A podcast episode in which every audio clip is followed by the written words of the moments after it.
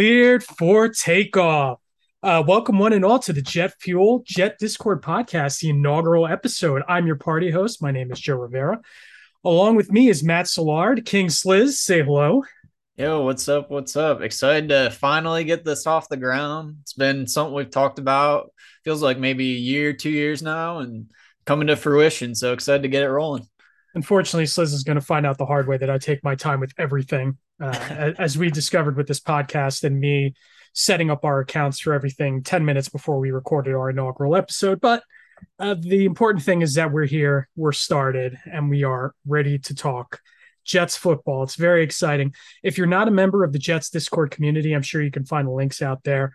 Uh, a lot of the the topics and a lot of the discussion actually from this podcast, not only is it going to come from Sliz and myself, but we're also going to take a lot of user content from the Jets Discord channel, officially partnered with Discord.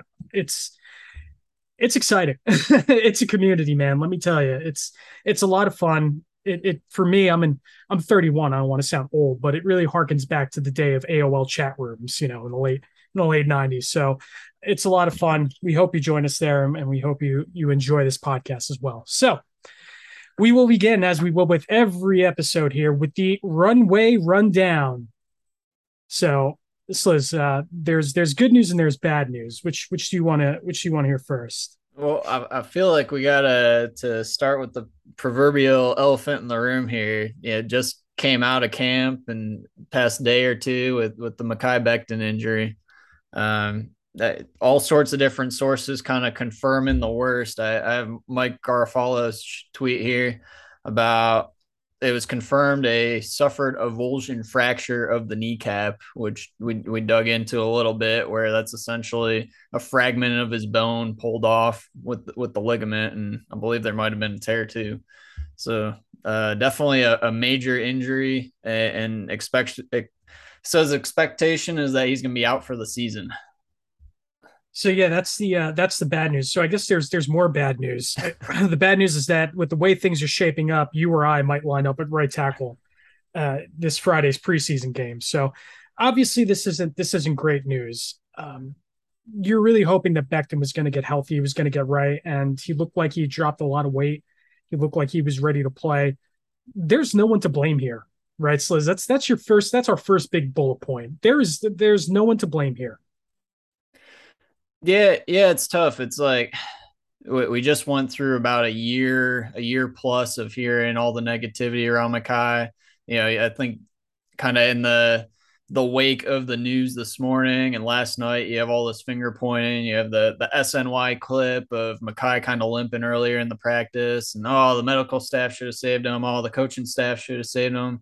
It's like, man, I don't know. It's so much of it's just on the athlete, and then so much of it just his first injury was kind of a fluke.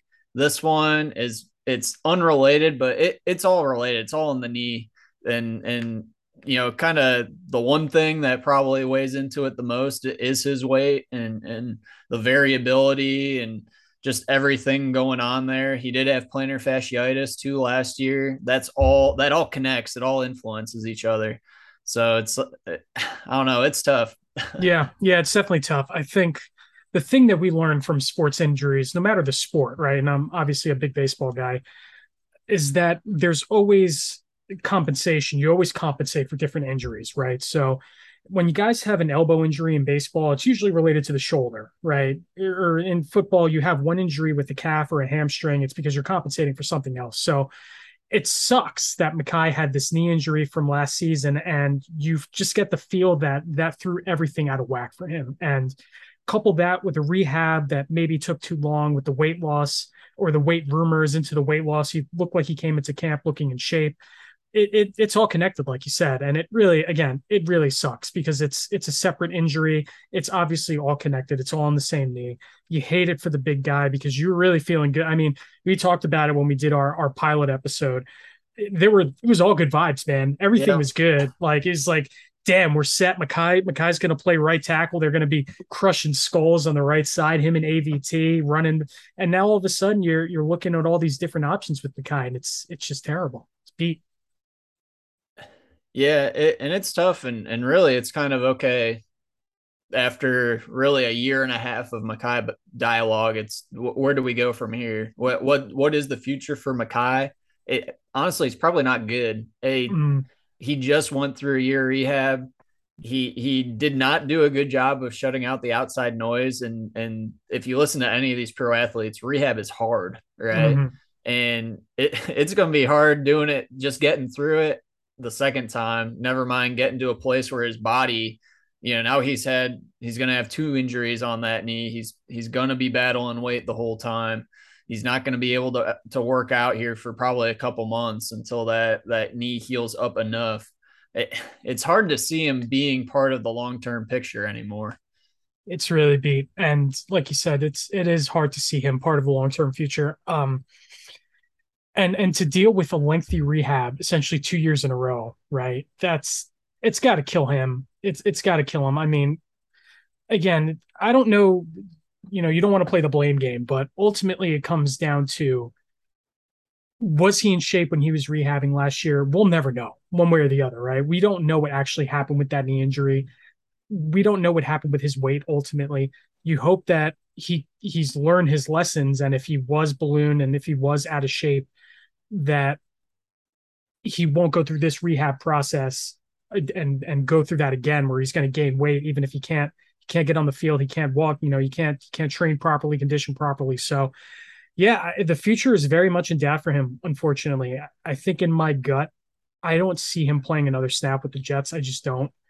If he, I don't think that Douglas will go into another offseason and put all of this faith in Mekhi and put all of this faith in, all right, I'm comfortable with this, because now, and we're going to get into, we're going to get into the future here uh, with, you know, the Duane Brown rumors and who else might be out there, but that's, that, that was really, I don't want to say that Douglas is, we both know Douglas isn't the perfect G M, right? We, and we know he's not without blame in this situation, because we've said it all offseason, tackle depth was a problem.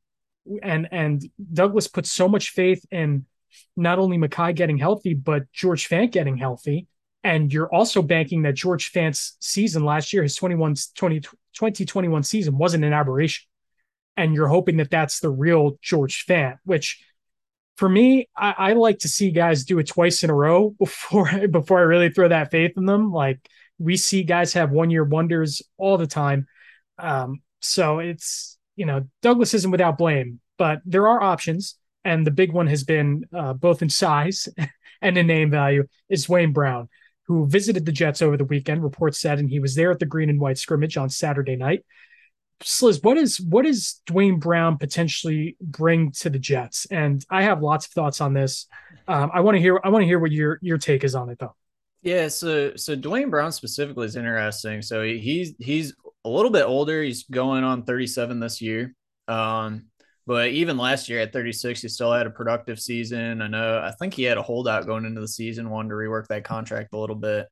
Um, but still been productive. But anytime you start getting a tackle up that old, I think there was some report earlier as well that um, he's kind of definitely on the veteran plan. I think he had a recent knee scope. So it's just another thing where he's probably the best tackle out there, but it's also, he's certainly at most a one-year stopgap, and still it, it kind of calls question into depth. The the biggest question with, with a Duane Brown is he's played left tackle his entire career, right? We, we flipped Becton to the right side to keep Fant at left tackle, which is what we brought him. We, we signed him originally to be a left tackle. And then after last year with the Becton injury, moved him to left tackle, and he was productive. He was, he was certainly felt better there. And how much of that was just the new scheme, new environment versus actually flipping sides? Um, hard to know, but it, it is a weird dynamic of kind of the musical chairs of now shuffling the whole O-line again. Yeah, that's, that's my biggest concern is, like you said, we, we signed, Jets signed George Fant to play him at left tackle.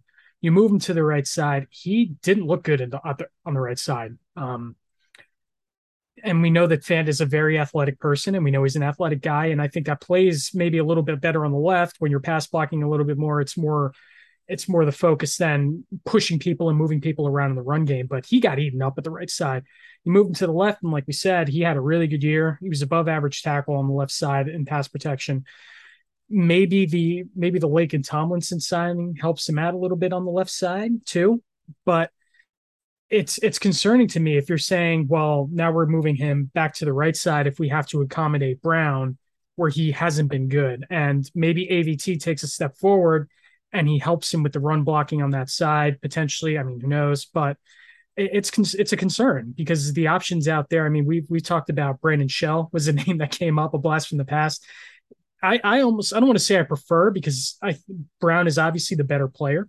But for me, I'd rather look at these pure right tackle options in free agency and see who you can kind of fill that void in at right tackle before talking about having to shuffle it, like you said, shuffle the shuffle the deck again with the offensive line.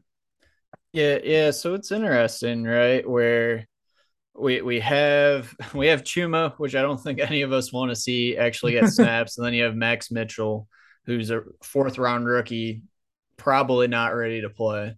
You have Connor McDermott, who just went down to the green and white scrimmage with, with an ankle, hopefully two to three weeks, I think was the, the prognosis on that. So we're kind of looking here at really just figuring out we are, we need a guy and we need a guy now. Like you said, there's, there's not a ton of options this late into the offseason.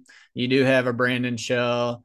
You have an Eric Fisher, a Duane Brown. Um, Duane Brown obviously has been here and, and certainly has a, a relationship with Saleh, has a relationship with with the George Fant, with the D J Reed from Seattle.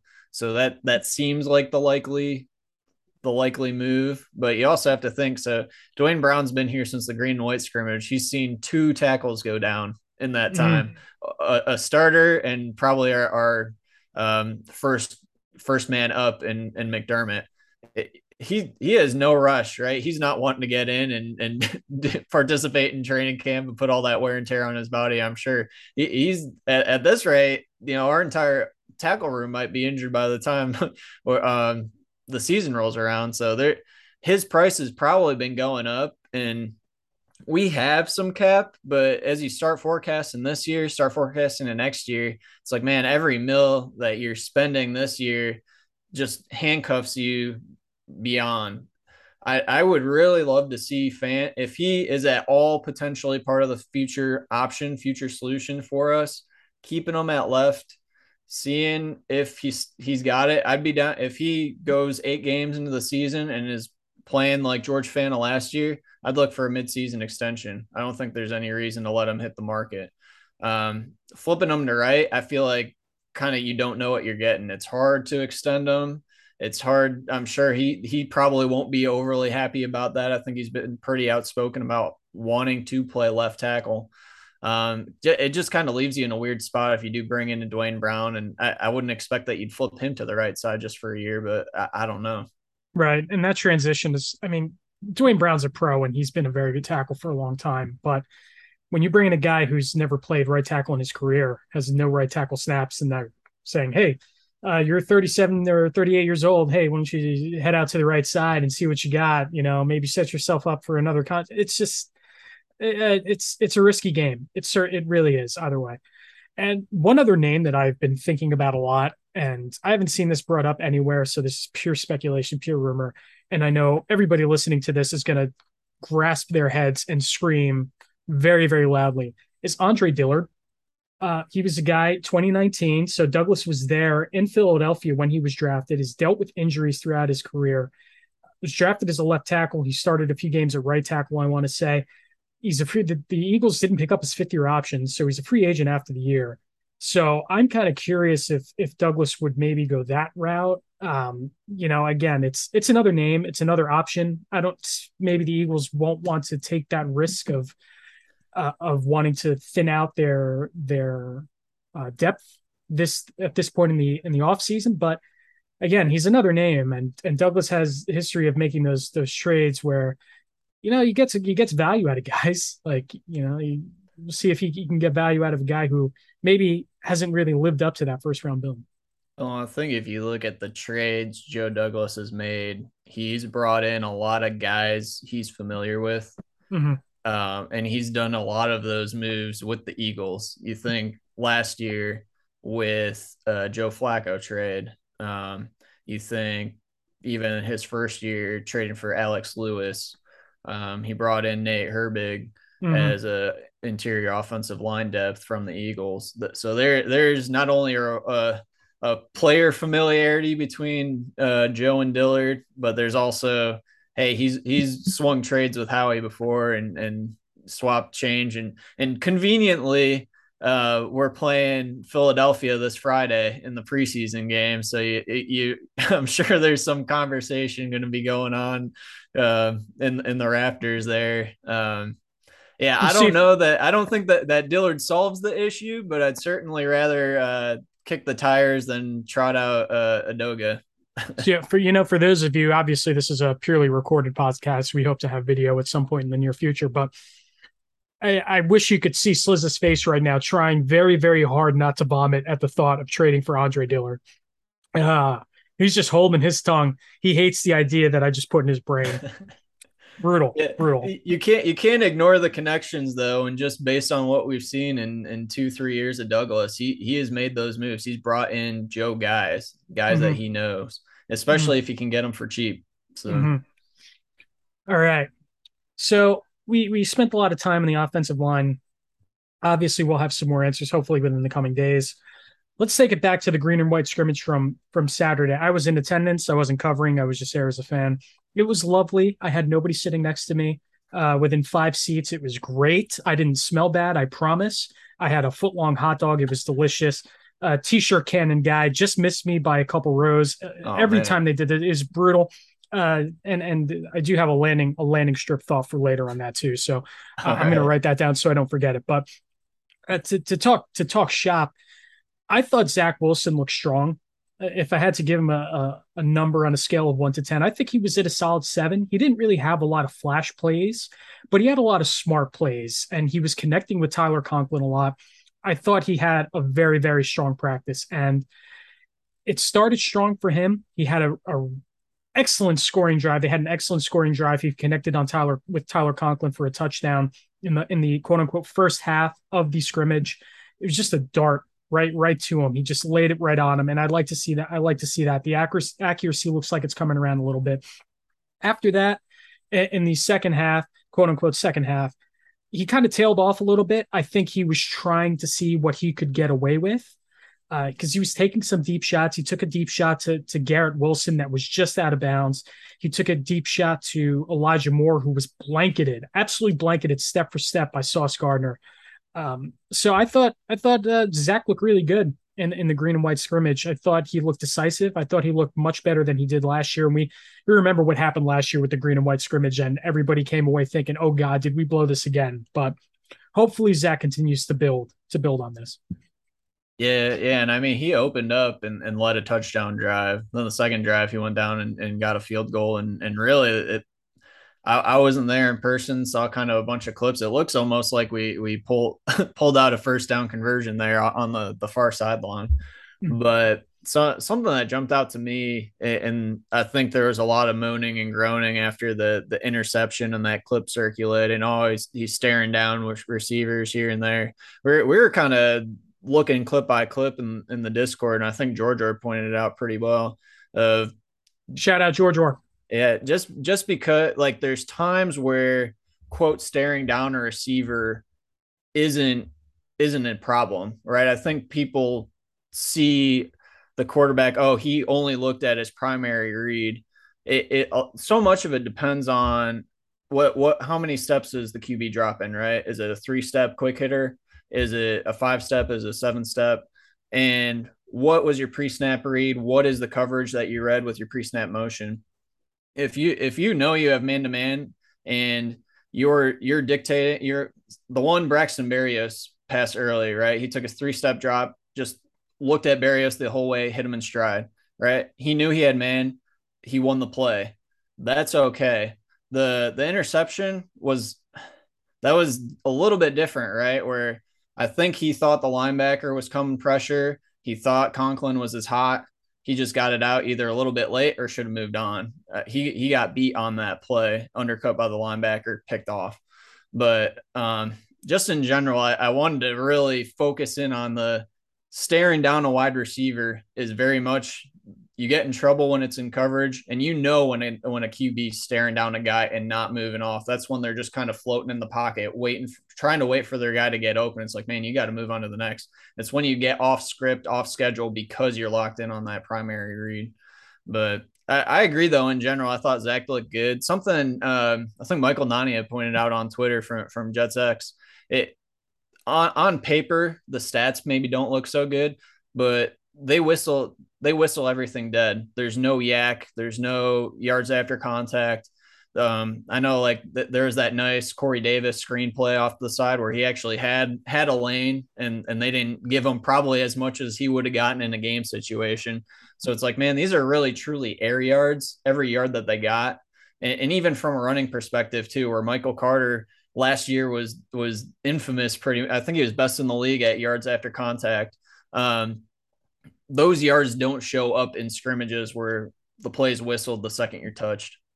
Yeah, and I think the thing for me too, to, to your point, another thing that Zach was doing, I don't want to say well, because again, I, I wish I could find a record. Well, I'm sure it's on YouTube somewhere, but seeing him trust his legs a little bit more, if it wasn't there, that was good to see. He had a few nice scrambles. He put a really, really good spin move on John Franklin Myers on, along the sideline, which was which was pretty. I mean, you heard C J. Uzomah say in the press conference afterwards, this boy is really, really athletic. Um, and he is. And I want to see more of that from Zach this year. If it's not there, don't be afraid to run.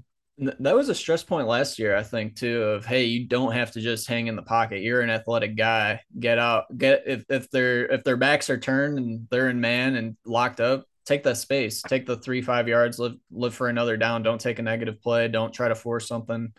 You know, take what they give you and, and move to the next one. It's that balance, right? It, it's the balance with Zach. It's learning how to play within structure and also using your gifts. That's going to be, it's going to be a continued learning thing. I think it's going to be something that you're going to continue to see throughout twenty twenty-two is when is he going to take those shots down the field? When is he going to roll out and make an off, off schedule, off platform throw? When is he going to take off? When is he going to scramble? It's when is he just going to sit back and take the read and take what the defense gives you? Because I think we we both saw it last year, how often he tried to force throws, and it led to bad interceptions. It led to uh, bad incompletions.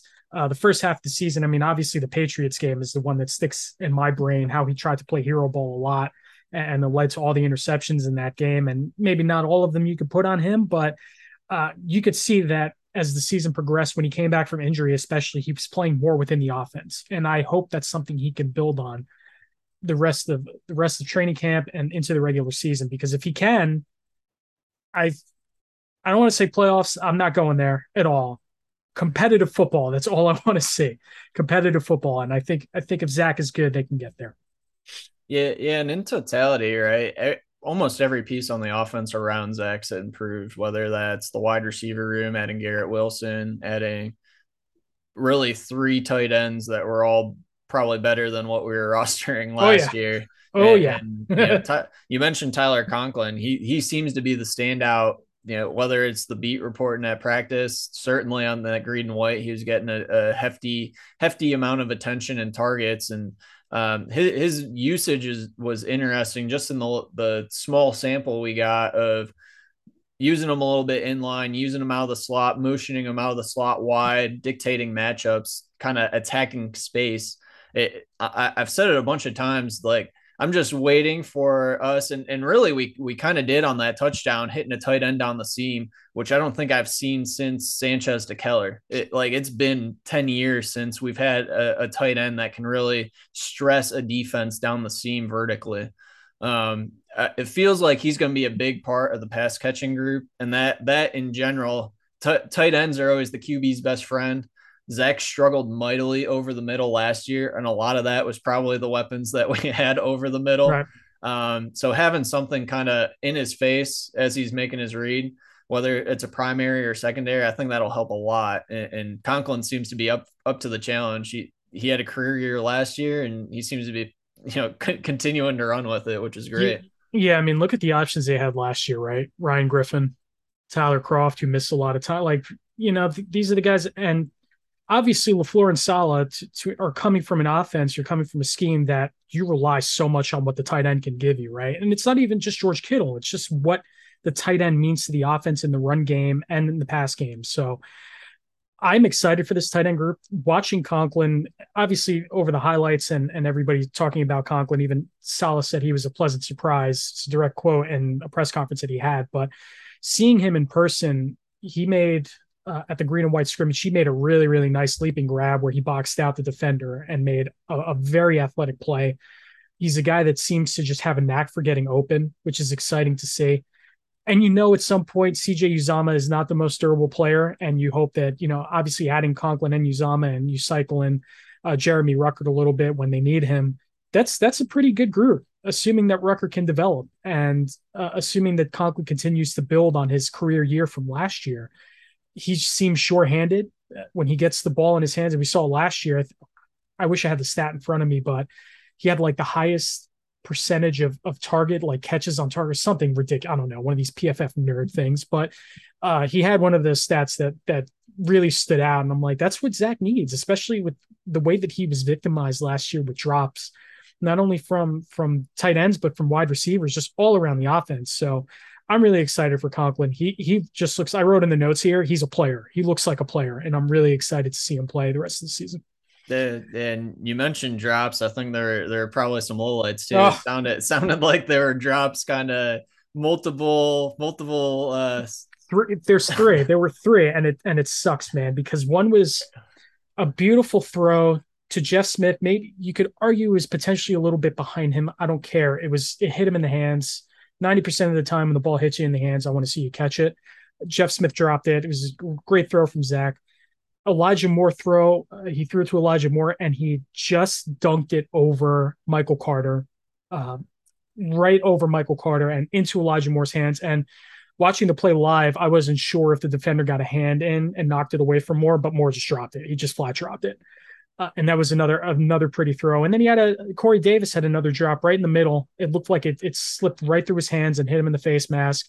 And that was in, I want to say that was in two minutes. So those are the drive killers, man. Uh, and, and you obviously you want to get those out now. You don't want to deal with it now during the regular season. So hopefully, hopefully that's the last, especially with Corey Davis last year. Like oh, yeah. he surpassed, like didn't he surpass his like career drops last season in, in in one year? It's like ridiculous to think about, but yep. um, it was, it was beat. You hope that they get, again, you hope that they get that out of the way now during the during the preseason. So when the regular season rolls around, I, I don't have to be screaming at Corey Davis every game again. So yeah. Also, and that's, you know, we were talking some of the additions. I think that's where like a Garrett Wilson and, and a Conklin mm-hmm. really make a difference, really reliable handsy targets, guys that, you know, Garrett Wilson, I saw, I think today or yesterday, complimented his ability to really leap out of the building, play above the rim. That dude can, you know, watching his college tape, that that's something that jumps out. His body control, his ability to contort, and and mm-hmm. he's got long arms too. Yeah,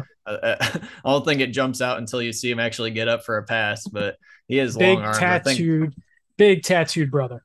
Yeah, yeah, I think that'll help a lot where – maybe, you know, the criticism with Zach, hey, his accuracy hasn't been the greatest, wasn't last year. It's like having guys that have a wide catch radius just naturally helps that out. Mm-hmm. I don't want to spend too much time on this last point from the green and white scrimmage because I know that I'm going to start a firestorm by saying this. A lot of people are going to hate this.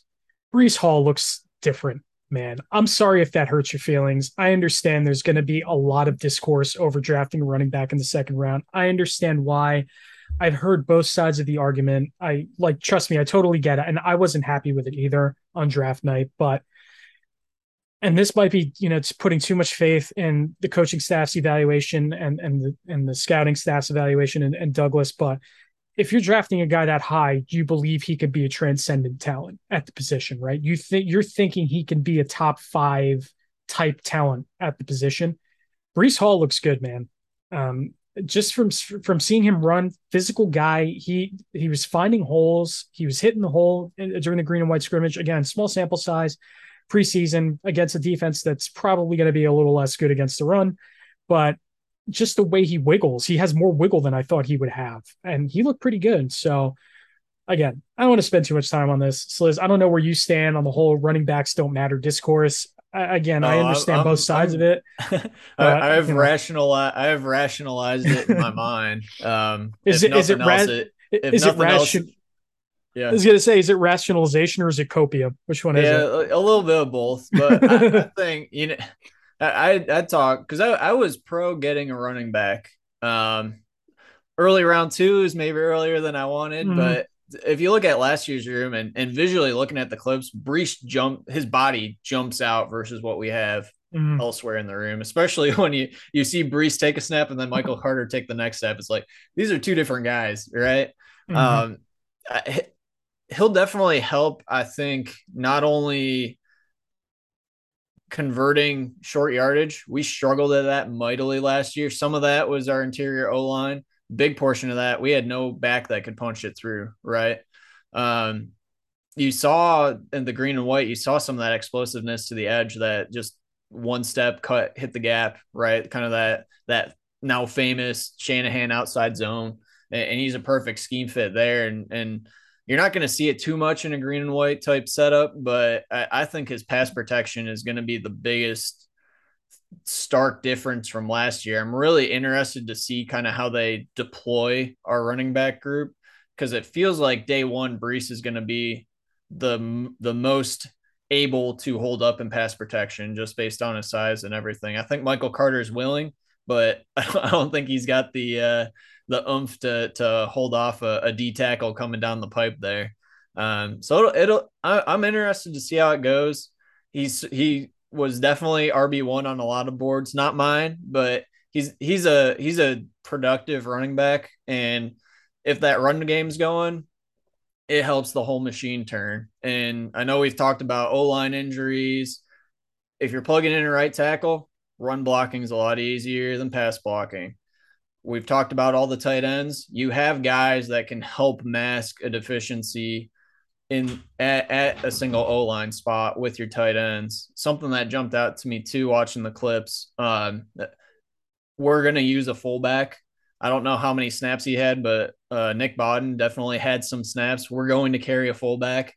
That also kind of helps that dynamic of you can mask a weak link on the offensive line if you have kind of the whole we're, – we're a scheme built to have a deficient tackle. It's okay. The Niners ran with uh, Tom Compton, Jet, former Jet Tom Compton for half the year last former year. Former Jet great, yeah. Yeah, made a playoff run. And it's like, you know, he, he couldn't hold up for, for anything here, and he's anchoring down on the the, the end of the line in the, in the playoffs against some good pass rush, rush teams, right? The the scheme can mask it. So I think kind of all that jumped out, and I think Breece, if our run game's moving, we saw that a little bit in the second half last year when Zach came back. If the run game's moving, it takes pressure off everybody, right? You can stay on schedule. Ball comes out freer. Things stay on schedule. It's it, it helps a lot. So it helps. It does help a lot. And the one thing I'm very curious, just to, just to wrap up this Breece Hall and running backs conversation, is how much they use the running backs in the passing game, because I feel like that's something I haven't heard or read a lot about during preseason. Is is Zach dumping it off to a running back or running re- wheel routes or anything out of the backfield? No screens, no underneath, nothing like that. I didn't even see it during during the green and white scrimmage. So um, I don't know if that's going to be a staple, something that they use in there. I don't want to say staple because I don't think it's going to become a staple, but I do want to see Zach dump it off to a running back where where appropriate. Now that if Breece is halfway decent in the pass game, then I think that he could do a lot and they can open up a lot for the offense. Yeah. Definitely. I guess, I guess with that, were there any other standouts? Uh, I know we, we talked a lot of offense. Anyone kind of jump on defense while you're out there? Or? Sauce, Sauce. This, uh, Sauce looks like he looks like a, again, he looks like a player, man. Um, Swaggy Sauce Gardner, right? Swaggy Sauce Gardner. Yeah. I don't want to scream into my mic like Saleh did on draft night. I, again, Sauce, I didn't have a lot of great things to say about this draft, but I'm just kind of trusting Douglas's evaluation and Saleh's evaluation here. Sauce is every bit as big as his frame. He plays with length. He was blanketing guys all throughout green and white. He's a guy that doesn't look like he's going to get beat deep. When Zach threw, I know that he got it. He was called for a hold on the play, but Zach threw a deep ball to Elijah Moore, and maybe the hold, I didn't see it happen, but he threw, threw a deep ball down the sideline to Elijah Moore, and Sauce was step for step with him all the way down, and it's not like he mugged him. Um, so Sauce stood out to me. Uh, Jermaine Johnson looked like he was flashing in the, in the run game a little bit. So that's encouraging. And you're seeing reports out of camp now that he's looked a lot better, and and uh, maybe it's, you know, coming off the edge now with no Becton, but he's, I think he had like three consecutive sacks, simulated sacks in practice one of these past few days. So that's encouraging too. Um, but yeah, I, I think Sauce is a guy that now I have, he has my attention. First, first he had my curiosity. Now he has my attention. So uh, I'm hoping that he develops. He ha- certainly has the confidence. Uh, interesting that Saleh won't call him won't call him Sauce. He, he's calling him A G right now because he has to earn the Sauce nickname, which I think is interesting. I don't know when that's going to happen. Maybe his first his first pro interception, or maybe he earns a game ball. I don't know. Who knows? But we'll see when when A G turns out to be Sauce this upcoming season. Yeah, uh, that'll be big. I know coverage, and we, we've invested a lot in the pass rush. Coverage and pass rush play off each other, so Mm-hmm. That if that coverage gives them gives those guys up front an extra second to get home, that that'll make the world of a difference. I think we saw last year we didn't have much of either, and and it didn't work out great. Yeah, so. yeah. All right, let's look ahead. Uh, this is the flight plan segment, so let's look ahead. Preseason game number one, Friday night versus the Eagles. Uh, what are some things you want to see out of this, Liz? I, I can tell you some of the things I want to see really quick. I want to see Zach be decisive with the ball. I don't want to see him go into a shell. I, I just want to see his practices turn. Uh, I want to see him turn his practices into game tape. I don't want to hear, I want to see him look hesitant. I want to see him just build on his practices. I want to see how the de- the defensive line rotation works out too. You're going to see, obviously it's limited snaps. Starters aren't going to play a lot, but with how much emphasis they're putting on an actual rotation this year, I want to see how that kind of manifests itself. Maybe we won't see in the first preseason game, but I do want to see how the, how Ulbrich decides to have, how he decides to use these guys.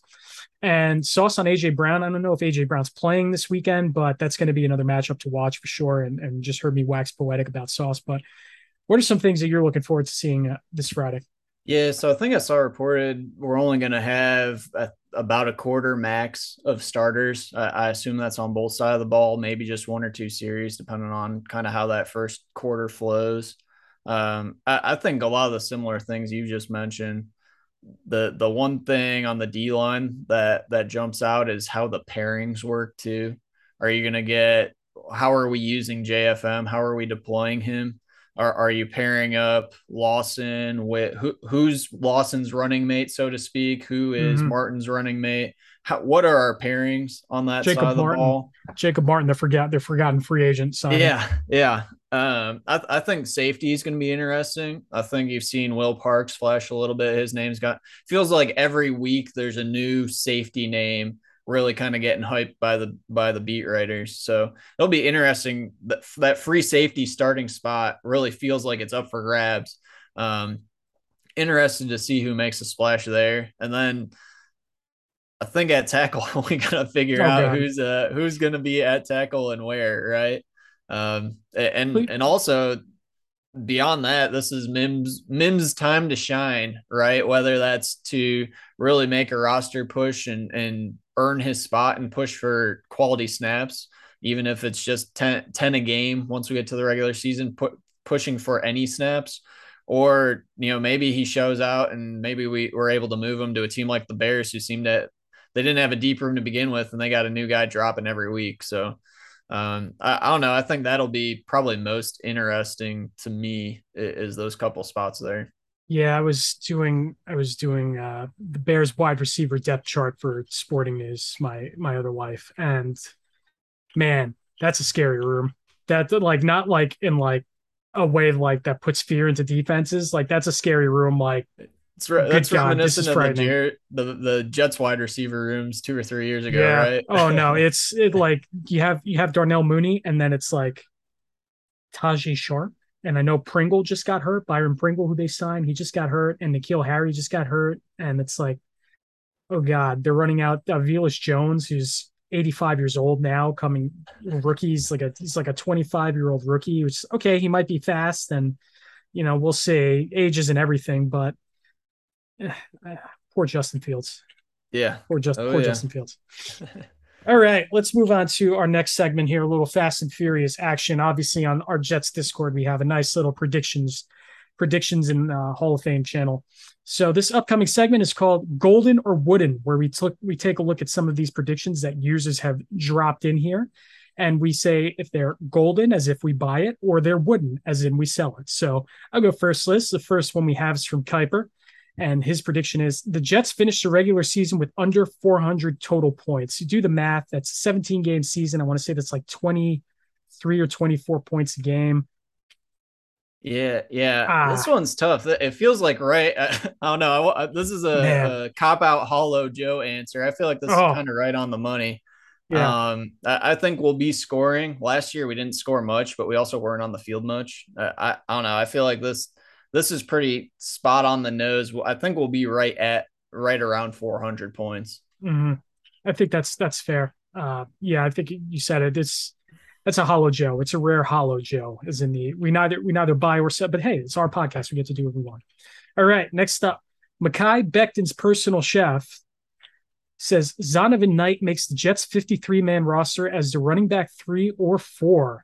Golden or wooden, Sliz? I'm calling that golden. I've been very down on Ty Johnson for like a year and a half now.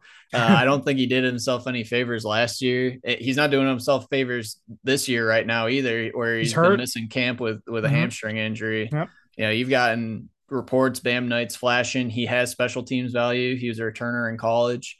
Um, I would love if he he pushed, you know, the the LaMichael P. Ryans, if he pushed the Ty Johnsons off the roster and filled that spot. Uh, I'm I'm buying this. Uh, golden. Golden. Uh, moving on to Jerry from Seinfeld. Oh, God, this one hurts me a little bit. Kayvon Thibodeau wins Rookie Defensive Player of the Year. I'm going to be a homer, and I'm going to say this is wooden because Sauce is going to win it. Lock it up. Lock it yeah, up. Yeah, this, this is tough. Uh, I'm going to go, I'm going to go wooden only because I don't think that team is going to put other teams in a position where he's going to have a lot of opportunity to get sacks. Uh, I think their defensive front's pretty good and, and he'll be set up. And I think he's a good player, but if, if you think there were a ton of edge players taken top of the draft, right. With, with Walker, Hutchinson, um, he'll have to lead the league in sacks in order to, to take that mantle, I think. And, mm-hmm. and Uh, I'm not buying it. Yeah, I'll buy, I'll buy it when I see it. That's a double wooden right there. All right. George Orr says, prediction, Kayvon has more sacks his rookie year than Jermaine Johnson has his whole career. No, I'm I'm going wooden on that. I'm sorry, George Orr. That's, come on, man. I don't need that negativity. Yeah, I don't I, need that negativity. I, I feel I feel like it's been hard to shake the Jermaine. I, I was very down on Jermaine Johnson. A lot of that was when he was getting pick number four hype, where I think where we got him was absolutely fine in the back back end of round one. I, I this is a wooden take to me, and, and just putting the numbers to it, right? Like Micah Parsons led the league as a rookie last year in sacks at thirteen. I think second place was Jalen Phillips at like seven or eight. Rookies, if you say twelve, twelve sacks is what Kayvon's going to get this year, uh, kind of as a ceiling. If Jordan Jordan Jenkins got more than that on his rookie contract, right? Mm-hmm. I, that Jermaine Johnson would have to play himself out of the rotation and off the roster within his rookie contract, I think, to not not meet that total. I'm I'm yeah. going wooden. I think Jermaine clears that. Yeah, I, th- I think that's wooden. I don't know if that's George or just memeing, but he he doesn't do bits as he claims. So uh, we'll see. All right, Isaiah Simmons. Isaiah Simmons time says the Jets defensive line finishes top five in sacks and pressures. I feel like I would have bought top five in pressures, but then you add in the sacks and the pressures. I think this is wooden. I don't, unless Quinnen really shows up this year, I, I just don't think they have a guy who's going to be able to get home, because even with Lawson, Lawson coming off the Achilles, you have a lot of guys that are going to be able to pressure and collapse the pocket. I don't know if you have guys who are going to get home and, and take down the quarterback. So I, I'm going to say this is half gold and half wooden. Uh, the, the rare hollow Joe. Uh, I, I can see the argument for it. Yeah, I'm going wooden, and I, I appreciate the spirit of the take, though. I think we will, if we get teams in third and long, I think we are one hundred percent going to be winning on those downs. I think we're mm-hmm. going to dominate those downs. I think we have a good NASCAR package, and, and we can attack the passer. Mm-hmm. What I don't think we can do is, A, I don't think we're going to score enough points to really put pressure on teams to be in, in two-minute drill, hurry-up offense a lot. And I also don't think we're going to be able to keep te- teams behind the chains. I, I think with, with our probably subpar run defense that, that we're expecting, with our, our linebacker core. And I don't know, if I'm an offense coordinator and I'm attacking our offense, I'm running between the tackles, I'm doing a lot of crossers, I'm attacking our linebackers in the passing game. Mm-hmm. And if you look at our, if you look at our schedule, we're playing a lot of teams that can do that well, unfortunately. So I like the spirit of the take, but it's, uh, I think it's definitely wooden. Honorary A-tier Mets fan says Jordan Whitehead forces forces five or more turnovers this season. I'm I'm going wooden here.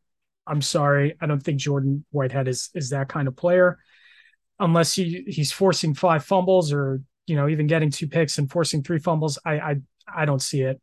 I think if he does that, then he out or he outperforms his contract already in the first year. Yeah, well, I, I feel like interception numbers, pe- people just don't have a grasp for how, like, that's a lot of turnovers. Right. And just in our scheme, if he was a free safety, I would may I could maybe see it, right? If we're forcing pressure, forcing Q Bs to kind of float balls, um, taking shots. But he's going to be playing in short flat and cover three. I, I don't think he's going to have that many opportunities for this. So I'm, I agree. I'm wooden on this. And the last one for our predictions here. Corey Davis will get traded after the season, after Elijah Moore, Braxton Berrios, and Garrett Wilson all outperform him. I'm going to say wooden with a caveat. I don't think Corey Davis is getting traded. I think he's getting cut. Oh, man. So I'm I'm on the opposite side of this as you. So I, I think this is wooden. I think it's very hard for Corey to not perform to his contract. Um, so this year he's making thirteen million. Next year he's he's only at, he only has an eleven million dollars cap hit next year.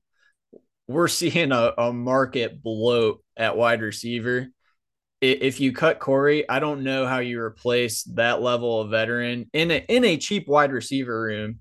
Um, I don't know how you re- replace that level of guy for only eleven million, right?